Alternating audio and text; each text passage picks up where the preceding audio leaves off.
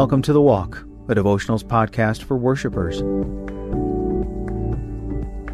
In this episode, Lecrae, who's known for using hip hop to challenge the church to live up to its fullest potential, joins us to share a story about taking for granted the life that God gave him. Here we go.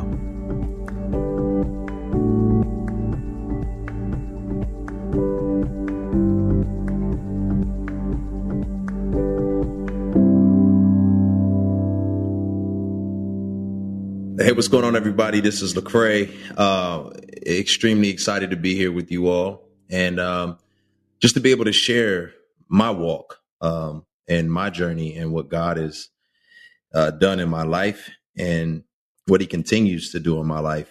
Um, you know, a lot of times we struggle with taking God at His word, and I know I have, and so it's been interesting to see that my circumstances in life have resulted in me having to really sit down and look at God and taking him at his word. You know, I didn't grow up in a, a Christian family. Um, I didn't really have this this strong faith background. And so I was pretty much a free thinking individual. And um, as I navigated life and just the journeys that life brought my way, I kind of wrestled with, you know, why and what was the purpose of everything that was happening in and around me? What was the purpose of my dad not being in my life? What was the purpose of me uh, growing up in, in a kind of a dysfunctional family? And, you know, coming to know God as a 19 year old was really the first time I really felt as if I now had this family I had this community of people who loved me for me. And I really thought I was safe, you know, and, and I really thought that this was it and that there would be, you know, no dark times ahead because I'd found what I'd longed for for so long. But the reality of it is, is that after a few years, I began to go on tour and I started to see things that weren't consistent. I started to see lifestyles that didn't really line up with what I had learned uh, God had called us to. I started to see people that were kind of taking for granted the life that God had given them and the opportunities that God had given them. And it dis it disoriented me. It it made me feel as if, you know, maybe I I didn't quite understand what was going on and I got jaded in my time period of being jaded, I found myself not really reading my Bible anymore, not really taking God at His word, and not really just believing that He was who He said He was. And then it got darker because later on in in life, a lot of things started happening in our society. A lot of areas of social unrest and racial unrest took place, and I found myself, you know, speaking out and having an opinion about it. And the very community that I thought was this new family of mine, you know, it already kind of let me down uh, with the way that they were living on tour. But now I was being ridiculed and I was being shamed for having an alternative perspective as they did. And that, that really disenchanted me. And so at this point in time, I felt as if, man, if these are God's people, then I'm not interested. I'm not interested in being a part of this anymore. You know, I, I already came from a broken family and I didn't need to be a part of another one. And so I found myself in a dark, dark place, you know, and I, I found myself in what I would call a desert. And a lot of times, you know, we're all surviving some kind of deserts. Um, life is, you know, full of crisis and suffering and brokenness. And really, hard times does not care who we are. It's going to come at us, you know, and a, a, storm is a storm, regardless of who's under that cloud, the storm is coming. And so life brings you deserts and storms. I think there's, there's three kinds of storms that we usually face. We face the kind of storm that we bring on ourselves. We face the kind of storm that uh, others bring on us. And then just the storms of life from living in a broken and fallen world. And I found myself in a storm where I didn't know what was up and what was down and why it was so dark all around me. And I really no longer wanted to take God at his word. I didn't want to trust God in this particular circumstance in my life. You know, sin is always rooted in our refusing to believe that God is more dedicated to our good than we are. You know, God is way more aware of what's best for us than we are. And so I started to believe the enemy's lie that if I gave God complete control, that life would be miserable. That if I let God do it his way, it wasn't going to work out. And I started coping. You know, I started coping not with prayer and with trusting God, but coping with drugs and coping with alcohol and bad relationships. And, you know, it was a crisis that I found myself in. And oftentimes, you know, you're chasing happiness, but you don't know that God is the best way to achieve the happiness you're looking for. And so I was trying to end my suffering by sinning, but I only ended up sinning my way into more suffering. And I was believing that God was holding something back from me. I was believing this lie that God did not have the best in mind for me and that I couldn't take him at his word. And so I was low and depressed and anxious and I started to just spiral downward. And it took a moment in time where God just had to put me in a place where there was nowhere else to go. I think of the Israelites when they were in Egypt. You know, they were supposed to go to this promised land and they ended up in Egypt for over 400 years. And if they would have left Egypt seven years after God had told them they needed to be there, they were only supposed to be there seven years. If they would have left and went to Egypt, they'd have been fine. But they stayed and they got caught up. And God had to put them in some dark circumstances in order to get them to get up out of there. And for me, I think I had to be put in some dark circumstances, some chaos, in order to be reminded that I needed to leave and trust in God. I was in a desert and I was running from God, but God was not running from me. And um, it was at this time that I remember looking at Psalm 23, and there's a verse where it says, His goodness and mercy will pursue me all the days of my life. And I researched that and I just dug into it and I realized that that word pursue was like to hunt. And I realized that God's goodness and mercy was hunting me down. It was chasing me like a lion would chase his prey. And I found out that I was running from God, but God was not running from me. He was running toward me. He was chasing me down with his goodness and his mercy. And it broke me. It put me in a place where I realized I was wrong and that I was running from the very person that wanted to restore me, that God is a restorer, that that's what he does. He says it over and over again that he restores. He restores the years the locusts have eaten. He restores your soul. And I determined that I couldn't win this battle in my own strength. I determined that as a child, I need a child of God, I, I needed to talk to God about my crisis. I couldn't fight on my own, but I needed God to fight my battles for me. And so I made my problem God's problem.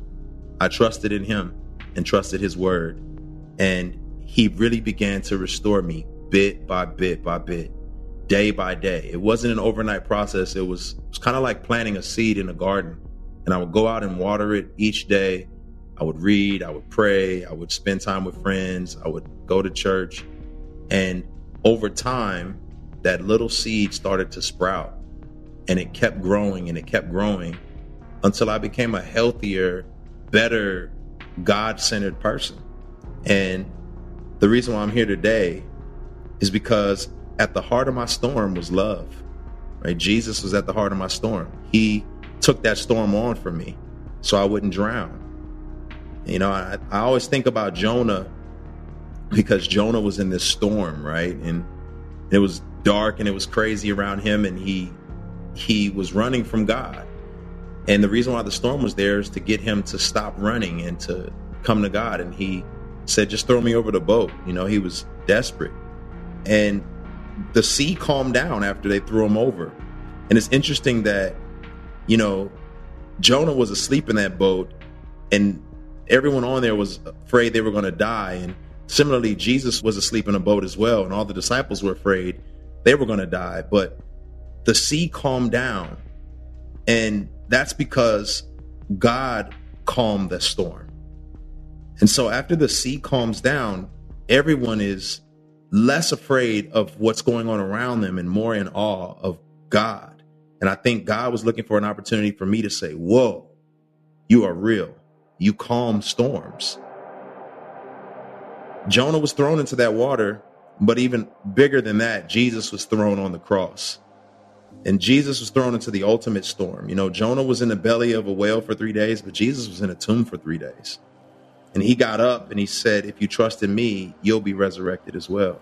And I realized there's not a storm that can hold down anybody who trusts in Jesus. There was a storm in my life, and maybe there's a storm in your life, but God is using that storm to strengthen your faith and to remind you that He's already promised that He's going to make a way.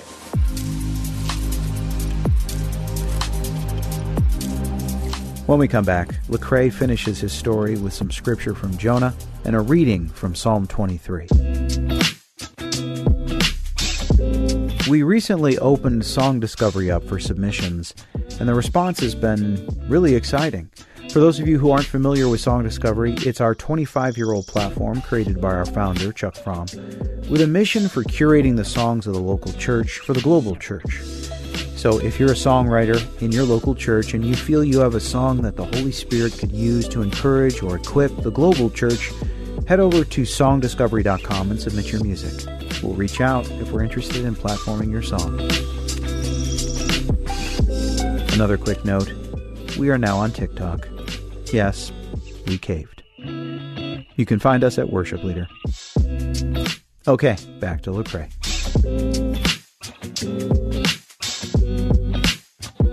Jonah 2, verse 1, it says, Then Jonah prayed to the Lord, his God, from the belly of the fish, saying, I called out to the Lord out of my distress, and he answered me. And I believe that God will answer you. I believe that if you're in a dark place, if you're in a storm, that God will deliver you if you trust him. You know, some of us have been dealt a bad hand. We didn't ask for the storms in my life. We've been beaten down or we've created our own storms, right? We're, we're doing a rain dance. We're asking for trouble, but God will deliver us from either one. Jonah brought it on himself, but God didn't ignore his sincere desires to come home. And so God is saying to look at your life, look at the things that you've been through, and look at the things that God has done for you and brought you through. Right? He didn't bring you this far to leave you. He he'll meet you in your storm, and he'll shield you from the heat of the desert because he loves you. He loves you so much he'll part the sea for you, and he'll make water spring out of a rock for you. He did it for me, and I certainly believe He'll do it for you. Listen, I don't know where you are. I don't know what your life looks like, but I, I want to leave you with something. I want I want you to hear Psalm 23. It says simply, The Lord is my shepherd, I shall not want. He makes me lie down in green pastures. He leads me beside still waters. He restores my soul. He leads me in paths of righteousness for his name's sake. Even though I walk through the valley of the shadow of death, I will fear no evil, for you are with me. Your rod and your staff, they comfort me. You prepare a table before me in the presence of my enemies. You anoint my head with oil. My cup overflows. Surely, goodness and mercy shall follow me all the days of my life, and I shall dwell in the house of the Lord forever. His goodness and his mercy will follow you all the days of your life. You can't outrun God or his goodness. So don't let your past convince you that you've done too much and that God's goodness has run out. It's there to follow you all the days of your life. Let's pray. Uh, Father God, we thank you that we cannot outrun your mercy. We cannot outrun your grace. Uh, we thank you for being a restorer, that you walk with us, that even when we don't know what direction we're moving in, that you're by our side. You're walking with us every step of the way, that you never leave us nor forsake us. And God, I just pray for anybody who's listening in this moment right now that they would find assurance and comfort that your goodness and mercy is there following them, hunting them down, not letting them get away from all that you have for them. We thank you and we love you. In Christ's name, amen.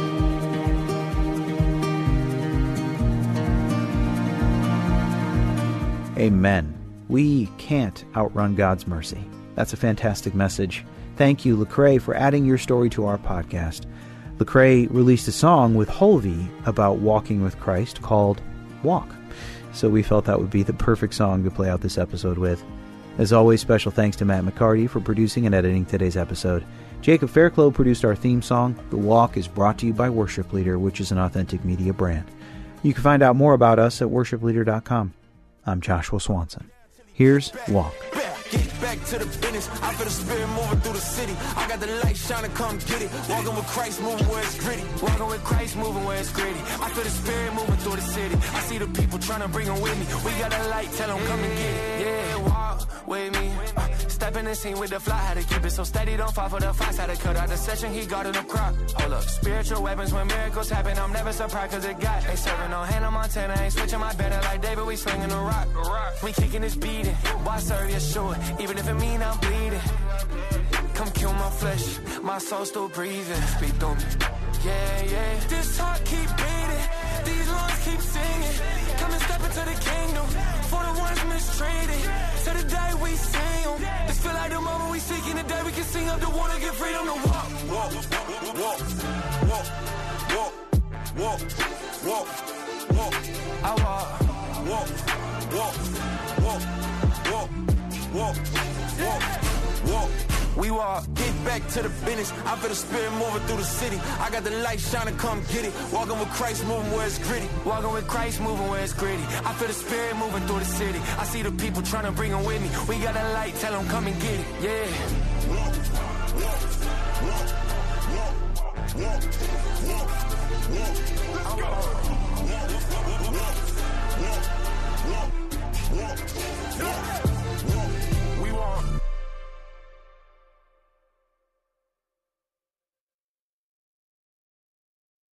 A powerful prayer life does not require hiking a mountain to be able to hear from God. God can meet us right in the middle of our busy lives to help, guide, and speak to us through prayer. I'm Christina Patterson, host of the Teach Us to Pray podcast, providing practical teaching and encouragement on how you can make prayer a natural and consistent part of your everyday life. I promise it won't require hiking a mountain, but you just might develop the faith to move one. Listen and subscribe at lifeaudio.com.